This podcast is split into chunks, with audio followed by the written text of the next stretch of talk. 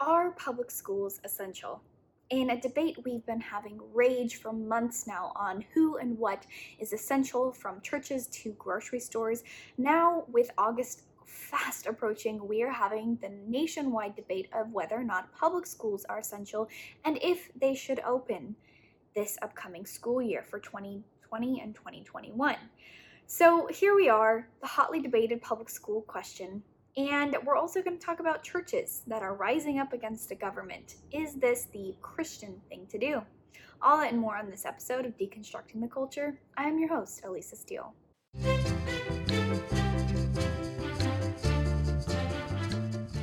Hey, conservative babes, thank you so much for joining me on this episode. If you missed the last couple of weeks' episodes, you need to go back and listen to them. I rarely say this, but they are just true.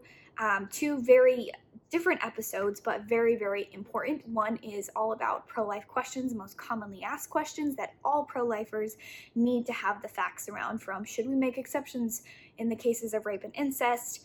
To can a Christian be pro life or, or can a Christian be pro abortion? Um, and what does that look like? And then also, we talk about uh, Kanye West and his very emotional comments on abortion and almost being aborted himself, as well as almost aborting his own daughter. Then, with Human Trafficking Awareness Day, July 30th coming up here in just a couple of days. It's really important that we all get on the same page to help fight human trafficking, a massive global crisis happening that we all need to address, especially as Americans. Americans are the number one consumers of child pornography.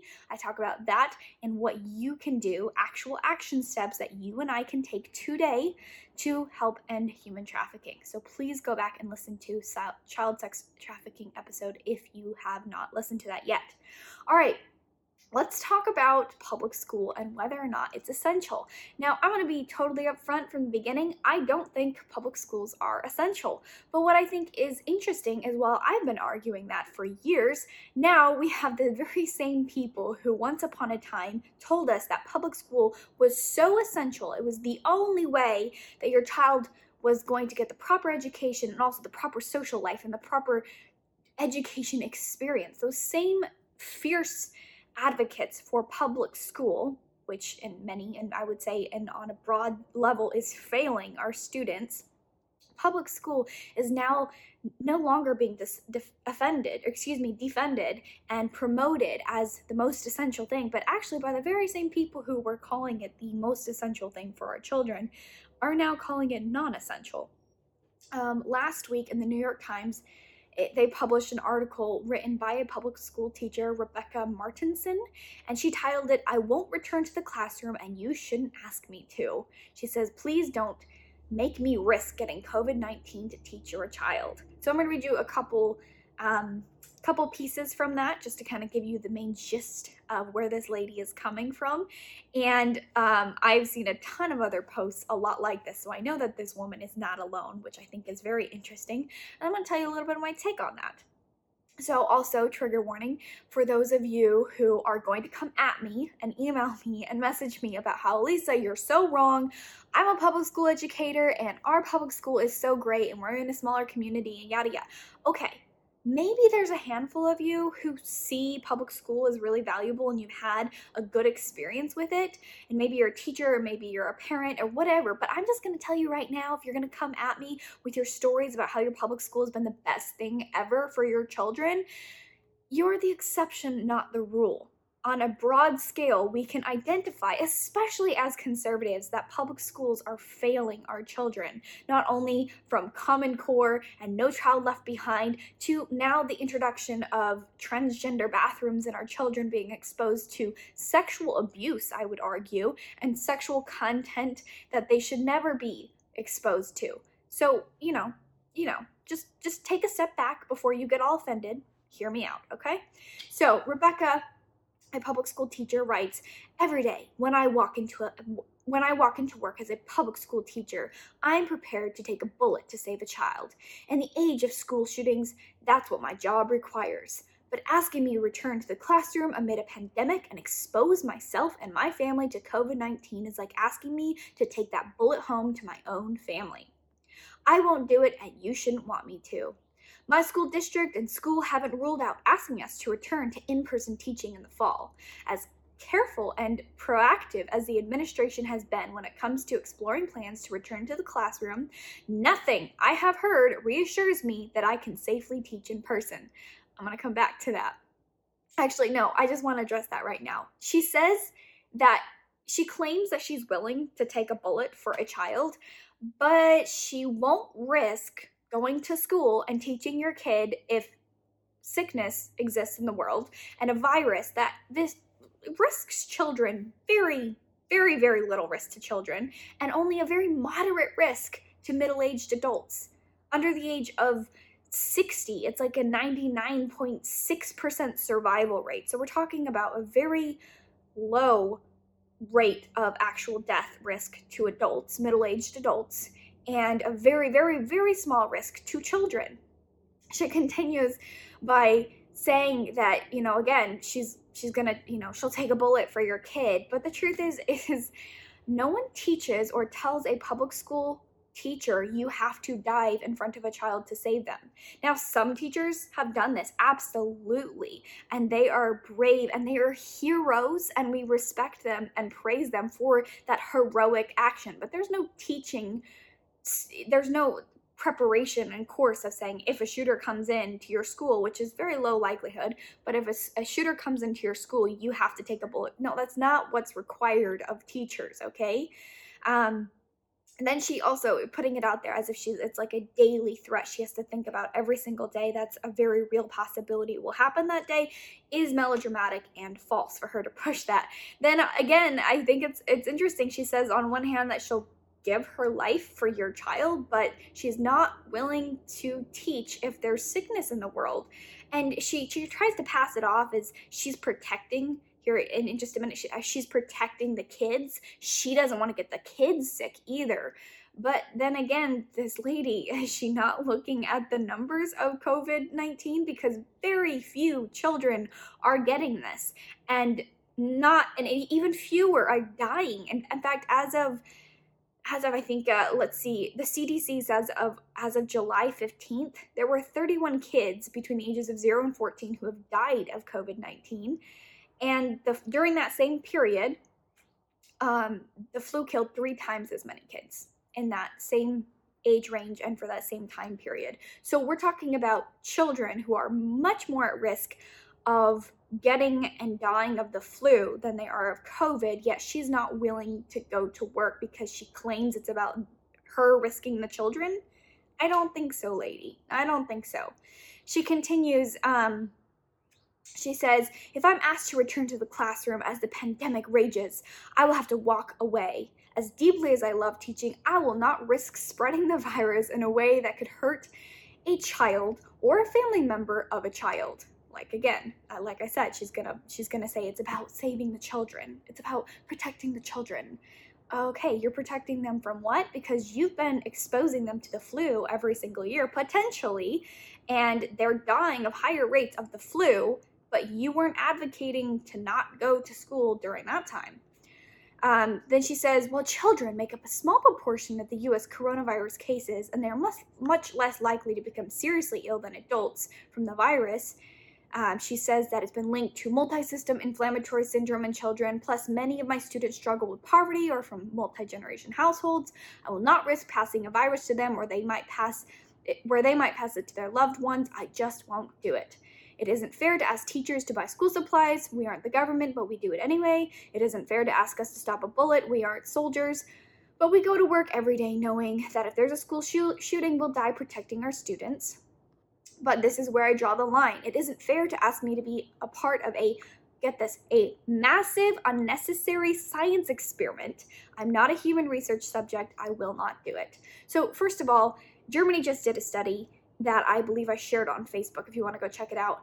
Germany just did a study and they're not finding any evidence that children are passing this on to parents and grandparents. And overall, we're not seeing mass waves of children giving this to adults. And so for her again to use that is is really kind of pushing it hardcore um, the truth is she says that nothing she's seen so far is going to reassure her that she'll be safe going to school and to teach children but she doesn't say what would reassure her she never says if they did X, Y, and Z, this would reassure me. Or when X, Y, and Z happens, this would reassure me. She doesn't say, you know, she doesn't say when the virus is completely gone or when there's a vaccination for it. But the truth is, is there's no guarantee we'll get a vaccination for this. And there's no guarantee, actually, I can almost guarantee you the opposite, that the virus will never go away entirely. It will always be a risk that we deal with. And you know what? Let's say that we do get a, a vaccination here in the near future. There's no guarantee that the vaccination will ever be very effective. We have a flu vaccination, and we still get people who get sick with it in mass every year and they still might die. Again, children, three times as many children died in that coronavirus period, time period that I mentioned earlier, and then then of COVID. They died of the flu. Um, you know, so here's the thing is they know these teachers who are arguing that the schools should not open basically indefinitely, they're not giving us the reasons, this lady in particular, not giving us a reason or a way or a future path that she says, oh, I would be comfortable if this would happen because she knows she would sound crazy and very selfish if she outright said what would make her feel comfortable or would give her clear signals that it is safe for people to return to school because it would sound like i said extremely crazy and selfish. She's basically saying that children should suffer and should forfeit their education for the next few years until this woman feels safe enough. And she and i think her language at the end where she says a massive unnecessary science experiment. Okay, so she's saying that taking a calculated risk for the education of millions of children is unnecessary. It's unnecessary. Has she looked at herself in the mirror? She's saying she, she's probably one of those biggest advocates for saying that education is necessary, but it's somehow unnecessary for her to return to work. And also, she's calling herself unessential, which is what I'm reading in between the lines. As of right now, no one no one is arguing that grocery store workers shouldn't go to to work. No one is arguing that that grocery stores should close down because it's too much of a risk and it's an, an, an, a, an unnecessary science experiment because we all know we need grocery stores in our in, in our society to thrive and move forward. Well, guess what? We all also should know that children need an education to move forward and thrive with their development. I'm not arguing necessarily on the behalf of public school because I honestly, quite frankly, agree with this lady. I don't think a public school, our, our public schools are essential. I think that, I think that there are on a large scale a lot of evidence showing that it's failing our children and that there are much, much better alternatives out there.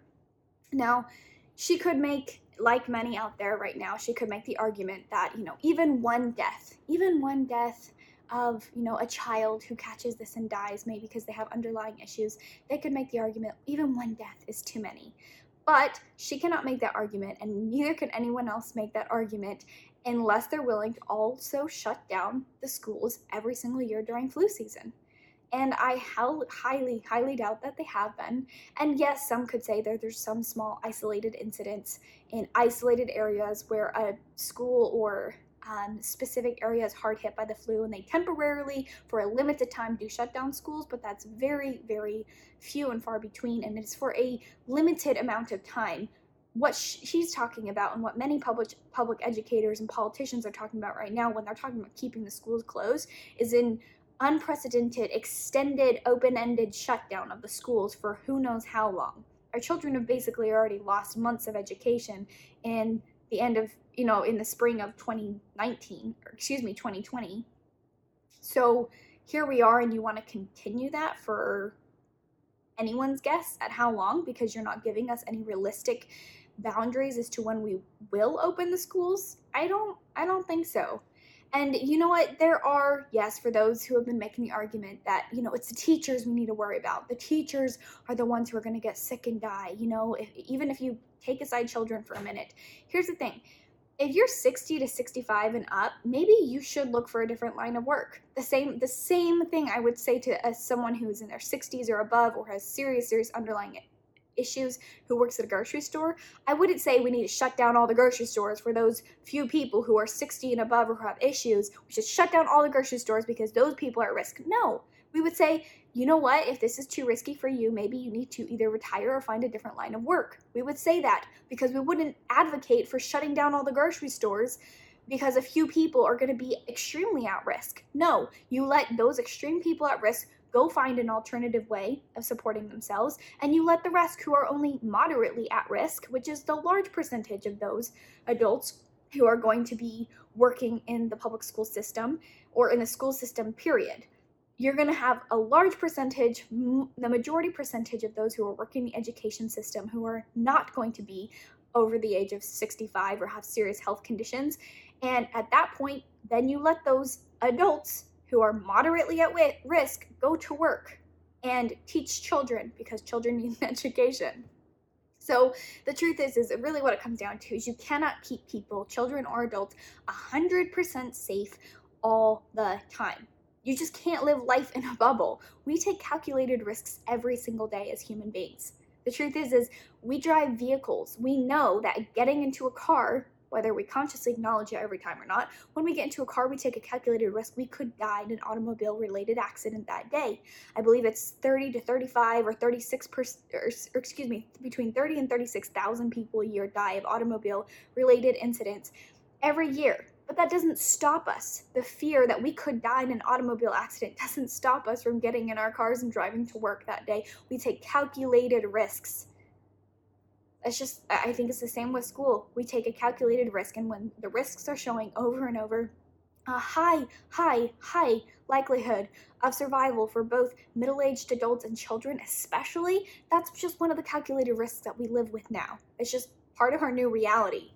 The truth is is we do need education for children. I would argue that it's not necessarily public school education though. I would just say education um, is a necessity for children. We should be opening up schools, maybe not necessarily public schools. Honestly, at this point, I'm kind of to the point where I feel like maybe one of the side benefits and hidden blessings of COVID. Stay with me right now, parents, especially those of you who are looking at me like, Elisa, you're not the one who's been home full time with, you know, my three kids for the whole COVID season or whatever.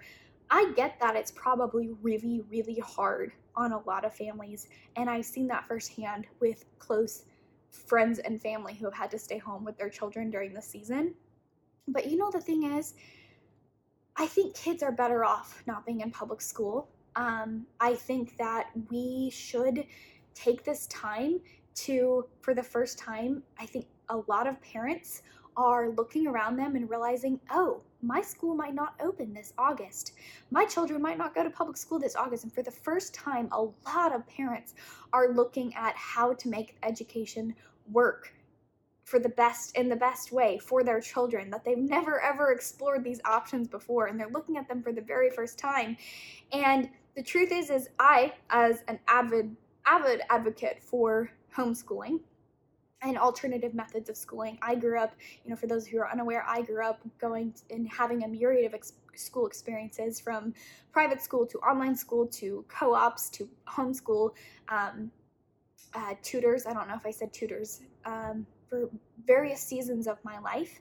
And I am a huge advocate of other school options. And I think for the first time, people are exploring options that they've never explored before and having to think about their child's education instead of just dropping them off, picking them up at the end of the day, and hoping that the public school system taught them what they need to be a functioning adult and, and member contributing member of society.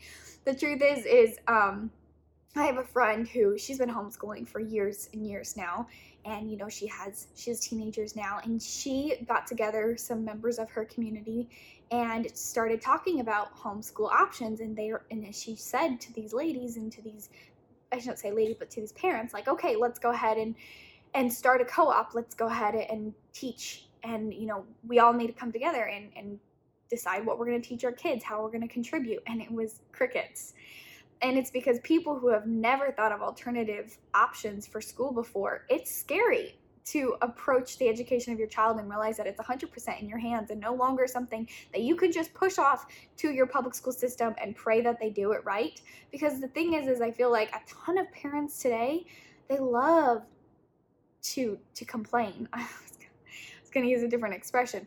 A lot of parents love to complain about our education system today and they love to talk about you know Common Core and how it's failing our kids and bullying and lack of good teachers and how sex ed is being taught and corrupting our kids and how there's trans bathrooms we have to deal with and and all these issues. And they'll complain about our public education but they're not willing to actually step up and do something about it. And at the end of the day they really do just want to hand off their kid and their education responsibilities and the planning that goes with that and then pick up their kid at the end of the day and and pray that their kid got everything but the truth is, is that's not really what's best for a kid, for our kids in general. As a country, our kids aren't designed to, from learning styles and um, learning capabilities and even just how they learn, whether that's more hands on or auditory or whatever that is, or, or visual, children have different learning styles. And here we are, the public school system is meant for just squares and you each have to fit directly into that square. But if your kid's a triangle or a circle and you don't fit p- perfectly into their their learning structure, then your kid is very often going to be labeled, I would say, inappropriately, and then left behind when all I needed was actually a parent designing their education, not a public school system, which isn't there to uh, tailor an education for your child specifically. So here's the thing I think at the end of the day, one of the biggest silver linings at all of this COVID pandemic is families are being forced to be together. Um, parents are, for many, for the very first time, having to think about the quality of their child's education. They're having this opportunity forced on them to step in and fill the gap and give their child a highly tailored, individualized education or something better than the public school. Um, the thing is, too, is the people who most loudly would object to homeschooling and would push for public education being the most important thing are now saying, oh, we're not going to go. It's you can't put my life at risk. Um, and so the truth is, is now I think the public education is revealing itself for what it is, which is non-essential, and parents can do better. That's that's what I'm saying. Parents and children they can do better than the public school system.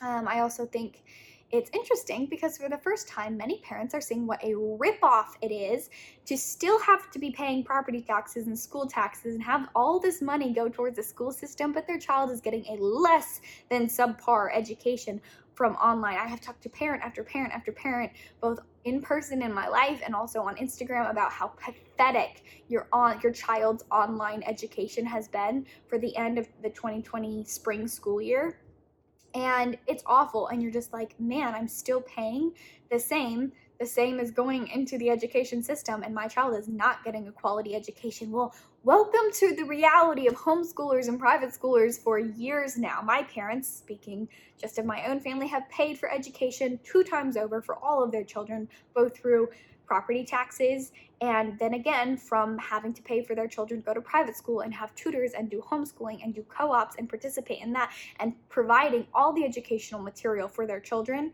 Um, so, yeah, for the first time, uh, the rest of America who hasn't been accustomed to homeschooling is getting a taste of what it's like to feel ripped off by the fact that we pay into an education system that we don't reap proper rewards or any rewards from, depending on what you're doing. You're paying for an education two times over for each child, sometimes more. So, I think the real solution, and this is a topic for another day, the real solution is obviously to me school choice and having the money follow the child. So that can look a lot of different directions, but basically having money education money attached to each child that that child doesn't go to school based on their zip code but that money follows them towards a co-op towards homeschooling towards tutors towards a private school whatever it is but as it is that's a whole nother subject when we talk about the corruption of the schooling system and teachers unions and so much more we don't need to throw more money at our public school system. We just need to change the system entirely. And I think one of the biggest and most real solutions is school choice and having um, the money uh, the voucher system, essentially having the money follow the child rather than paying into institutions and zip codes with our property taxes and reaping nothing or very little, depending on where we live and what our school options and choices are. All right, before we go ahead and continue on to talk about the rebellion of churches in America, John MacArthur specifically, his church has decided to go against orders and open their church and also some churches in California. Before we talk about that, we're going to ask you to take a pause. I say we're, I don't know why I'm saying we're, like there's multiple of me. I'm to ask you to take a minute to pause, subscribe, leave a review. If you agree with what I'm saying about the public school system, or maybe you have some feedback, go ahead and comment that. Um, I'd be very interested in hearing what you have to say, whether you are vehemently against what I'm saying and you think that public schools are vital to America. Um, let's hear your argument. I'd be happy to hear it. And if you agree with me that maybe the pandemic silver lining is that parents and families are spending more time together with their children, and that maybe parents are for the first time looking at giving their child a much more quality education than the public school system that they fell into, hey, let me know what you think in the comments and whether or not you think schools should open this fall of 2020. All right, after you've subscribed and left a review, hint, hint, thank you for doing that. Um, just remember also on YouTube to hit the notification button. So hit subscribe, it's the red button, and then the button that has a bell on it, hit that. There you go. All right, so this is from the Western Journal. This says John MacArthur issues stark reminder to the church Christ, not Caesar, is head of the church. I love this. And I do have to say, um, this is kind of good in the world, but also kind of just a topic for today because I think this is absolutely wonderful. Amid the raging debate on the topic of church operation in the age of COVID 19, a prominent and widely respected voice has just weighed in with what should be the final word. I also have to say I'm a big admirer of John MacArthur. In a Friday blog post, renowned California pastor John MacArthur declared with certainty that the house of worship should remain open, reminding local officials and Christian congregants alike that the freedom to worship is a command of God, not a privilege granted by the state. Um, I think a lot of, I think all of our, our government officials should read that statement right there. But he says, Christ is Lord of all he also, um, in case you're unaware, MacArthur is a pastor of Grace Community Church in San Fernando Valley. As his people, we are subject to his will and commands as revealed in Scripture. Therefore, we cannot and will not acquiesce to a government imposed moratorium, or moratorium on our weekly congregational worship or other regular corporate gatherings. Compliance would be disobedience in the Lord's clear commands, the pastor added. This letter came less than two weeks after Democratic Governor Gavin Newsom did an about face on the social and economic reopenings of California, issuing an executive order that once again restricted businesses and religious institutions following a major coronavirus case surge within the state as the Los Angeles Times reported. Newsom's controversial edict issued July 13th ordered the shutdown of all indoor dining locations, bars, zoos, museums, in addition to largely closing down churches and gyms again. It's been just over two months since the state began incredibly modest reopening efforts in May 8th, according to the Times. Previous efforts to lock down the state were met with substantial challenges by early May. Um, as numerous county cities and citizens protested reopening early. Sizable church networks also pledged to ignore Newsom's order that and they remained closed. Now, that's all past. Things are changing. It's now almost August, and patience is wearing very, very thin and basically is dried up, especially for MacArthur. According to MacArthur, the closure and reclosure orders were a radical step beyond the government's jurisdiction in regard to houses of worship. He says, quote, God has established three institutions within human society the family, the state, and the church, he wrote. Each institution has a sphere of authority with jurisdictional limits that must be respected.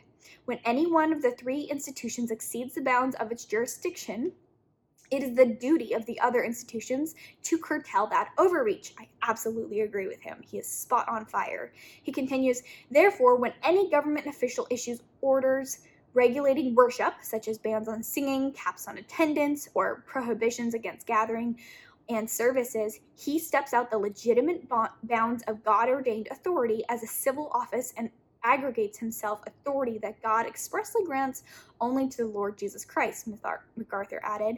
With a great deal of foresight, however, MacArthur also preemptively responds to a group of detractors who have been incredibly vocal within the church in recent months.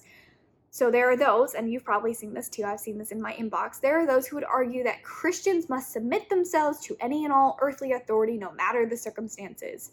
In Mark 12, 17, after being asked whether a believer in God can in good conscience pay taxes to an unbelieving state, Jesus Christ says, Render to Caesar the things that are Caesar's and to God the things that are God's. Therefore, some argue we must close our houses of worship in biblical submission to our leaders during COVID-19 pandemic despite our disagreements with that policy. These folks, however, have missed something. When we violate God's command to worship him committally out of respect to earthly authority, oh, communally out of respect to earthly authority, we are rendering to Caesar what belongs to God, us. The church is Christ's precious bride, MacArthur wrote. She belongs to him alone. She exists by his will and serves under his authority. He will tolerate no assault on her purity and no infringement on his leadership over her. The bi- biblical order is clear. Christ is Lord over Caesar, not vice versa. Christ oh, Christ, not Caesar, is head of the church. Controversially, the church does not in any sense rule the state, MacArthur wrote. As government policy moves further away from biblical principles and as legal and political pressure against the church intensify, we must recognize that the Lord may be using these pressures as a means of purging to reveal the true church. Succumbing to governmental overreach may cause churches to remain closed indefinitely. How can the true church of Jesus Christ distinguish herself in such a hostile climate? The pastor said, or the pastor asked.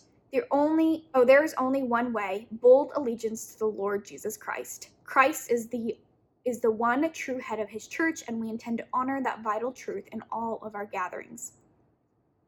For that predominant reason, we cannot accept and will not bow to the intrusive restrictions government officials now want to impose on, impose on our congregation. So, MacArthur's church is actually not alone. It appears that a series of California megachurches have already begun gathering um, and gearing up to operate in protest of Newsom's latest order. And as founding father John Adams once said, our Constitution was made, only for a moral and religious people. It is wholly inadequate to govern, to govern, uh, excuse me, wholly inadequate to the government of any other. I would say that the government would be very well to remember this, as would the American people. Here's the thing I bring this up because I have been struggling for a long time, like many of y'all, with feelings of what should our churches do in this time. Now, thankfully, I live in the state of California where our governor is just conservative enough that when the quarantine stay-at-home orders were issued, that he made a very specific um, loophole saying and very specifically saying that going to church was an essential business. So there was all this list of like essential businesses, you could be out driving for this, that, and the other. But also among that list was going to church, which I appreciated. Not all states were that fortunate to have a government and a governor to acknowledge that no matter what, churches are essential. Now, here's the problem though is even though church was stated as essential, there are still caps on gathering and how many people can gather and how does that work when you're putting a cap on a church that maybe can't gather at all with the kind of caps that are put on that. And here's the thing is I like everyone else was worried. We didn't know what to think at the beginning of this COVID thing and this COVID mess. But the further it continues, the more evidence and data and science that we have that this is moderate to low risk for the majority of the individuals in America, from children to middle aged um, individuals. I think we should take precautions and protect those who are most at risk and keep them home and keep their life maybe in, in a world of change where those who are at high risk or over a certain age they have to edit their life dramatically until we find something that is more effective for keeping elderly people and at-risk people alive with this but we cannot allow this to mass shut down our church as, the end story. I don't think it should be shutting down our government and our people and its freedom at all but walking around and living a life in fear and living in a life and in a world where you are afraid so much so that our society is now a mass where I'm living, especially um, wearing masks. We're all wearing masks, but none of us that are, most of us are not at high risk. And our children are at the lowest risk of all, and yet we're all walking around in extreme undue fear to, with a virus that has an over 99% survival rate. It's too much. And if we're allowing it to crush our church and crush the body of Christ and, and not allowing us to come together to worship God, then that's when we know something is deeply, deeply wrong and that we are living by fear, which the Bible tells us over and over and over again not to live by fear, but to live by faith. We're not, as Christians, um, many of us, I think, and I too have been guilty of this, but maybe we've forgotten that we're commanded to not live in fear, to live by faith, and we are allowing ourselves to be captured in a whirlwind of of fear and living our life around that and part of that has been giving up church and giving up being part of the body of Christ and meeting together in the body of Christ and I think that's wrong and it's not good for us and it's not good for our country in the long run. And I think I would also say it's bad for our children too, because now we're talking about not opening schools for an indefinite amount of time and doing a subpar online education. And I'm not also saying that all online education is wrong. I personally have firsthand experienced a superior online education for a season of my high school education called Williamsburg Academy, and they were phenomenal, and I highly recommend them. But not every online school is Williamsburg Academy. In fact, most of them are not. Most of them are going to be terrible. I've had story after story of students who get all of their entire week of homework done in the first hour of their Monday morning, and then they have nothing for the rest of no. Mm-mm. That's not a quality education. Parents and children can do better. But I, um, I digress. I want to leave us on a happy note and um, a positive note that I actually found, and I shared this in my Instagram story, so some of you might have already seen this. But it was a writing that I recently found by C.S. Lewis that really, really hit home. C.S. Lewis actually originally wrote this short, short piece, um, I bet it's roughly around 300 words, and he wrote it on living in an atomic age. He wrote it in 1948, and this is a time when millions of Americans were terrified, rightly so probably, were terrified of being blown to bits by an atom bomb. And I just, I read this piece, and if you replace in your mind every time he says atom bomb um, or atomic bomb, if you replace it with coronavirus, then it perfectly applies to today's world when so many are racked by fear and, and, unsure what tomorrow will bring and if they will be alive tomorrow or if they should stay home and hide in fear. And the answer is no, we shouldn't stay home and hide in fear. We shouldn't hide in fear and not go to church, and we shouldn't hide in fear and not send our children to school. Although I would say not public school, pick a different school. But um, he writes on living in an atomic age, 1948 is when this is written, and I am going to read his words, but I want you to replace atomic age with coronavirus age, okay? He says, How are you to live in an atomic age? Why, just as you would have lived in the 16th century when the plague visited London almost every year, or as you would have lived in a Viking age when raiders from Scandinavia might land and cut your throats at night, or indeed as you are already living in the age of cancer, in an age of syphilis, in an age of paralysis, in an age of air raids, in an age of railway accidents, in an age of motor accidents. In other words, don't uh, do not let us begin by exaggerating the novelty of our situation. Believe me, dear sir or madam, you and all whom you love were already sentenced to death before the atomic bomb was invented, and a quite a high percentage of us were going to die in an unpleasant way. We had, indeed, one great advantage over our ancestors anaesthetics. But we have that still. It is perfectly ridiculous to go about whimpering and drawing long faces because the scientists have added one more chance of painful and premature death to a world which already bristled with such chances, in which death itself was not a chance at all, but a certainty. This is the first point to be made, and the first action to be taken is to pull ourselves together. If we're going to be destroyed by an atomic bomb, let that bomb when it comes, find us doing sensible and human things praying, working, teaching, reading, listening to music, bathing the children, playing tennis, chatting with our friends over a pint and a game of darts, not huddled together like frightened sheep and thinking about bombs. They may break our bodies, but they need not dominate our minds. Guys, I hope that brought you hope. I hope that brought you a sense of where we're at today, which is not unusual. It's a new virus. But guess what?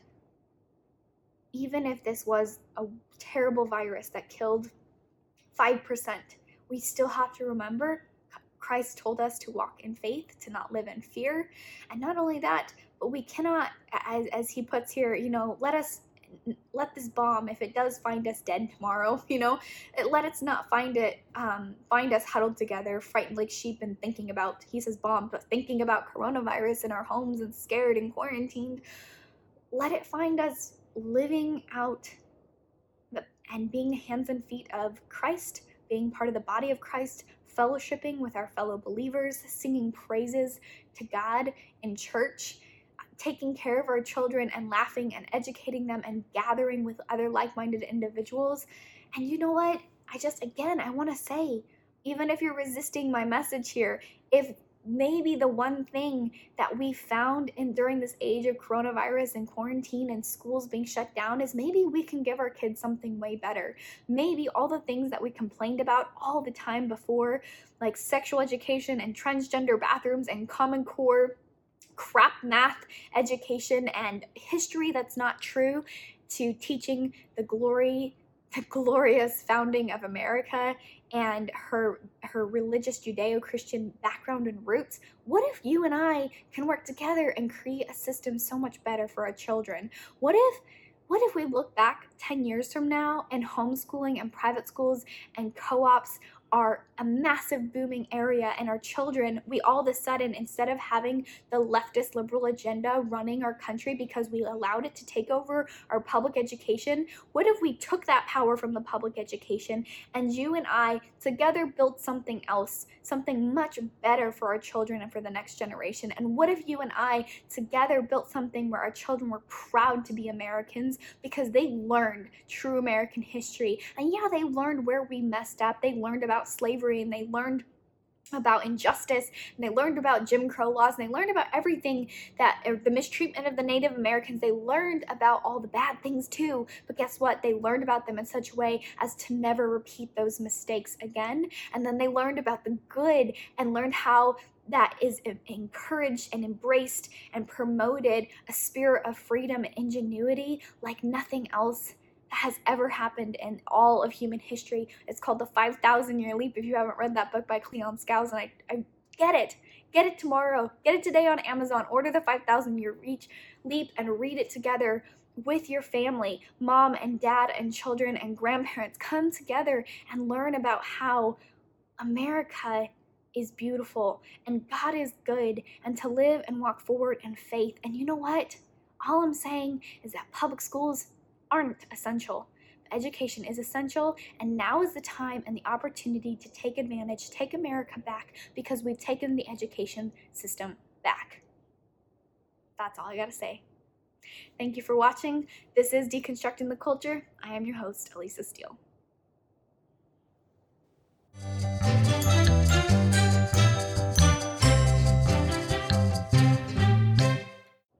Hey there, thanks for joining me. If you haven't already, go ahead and subscribe, leave a review.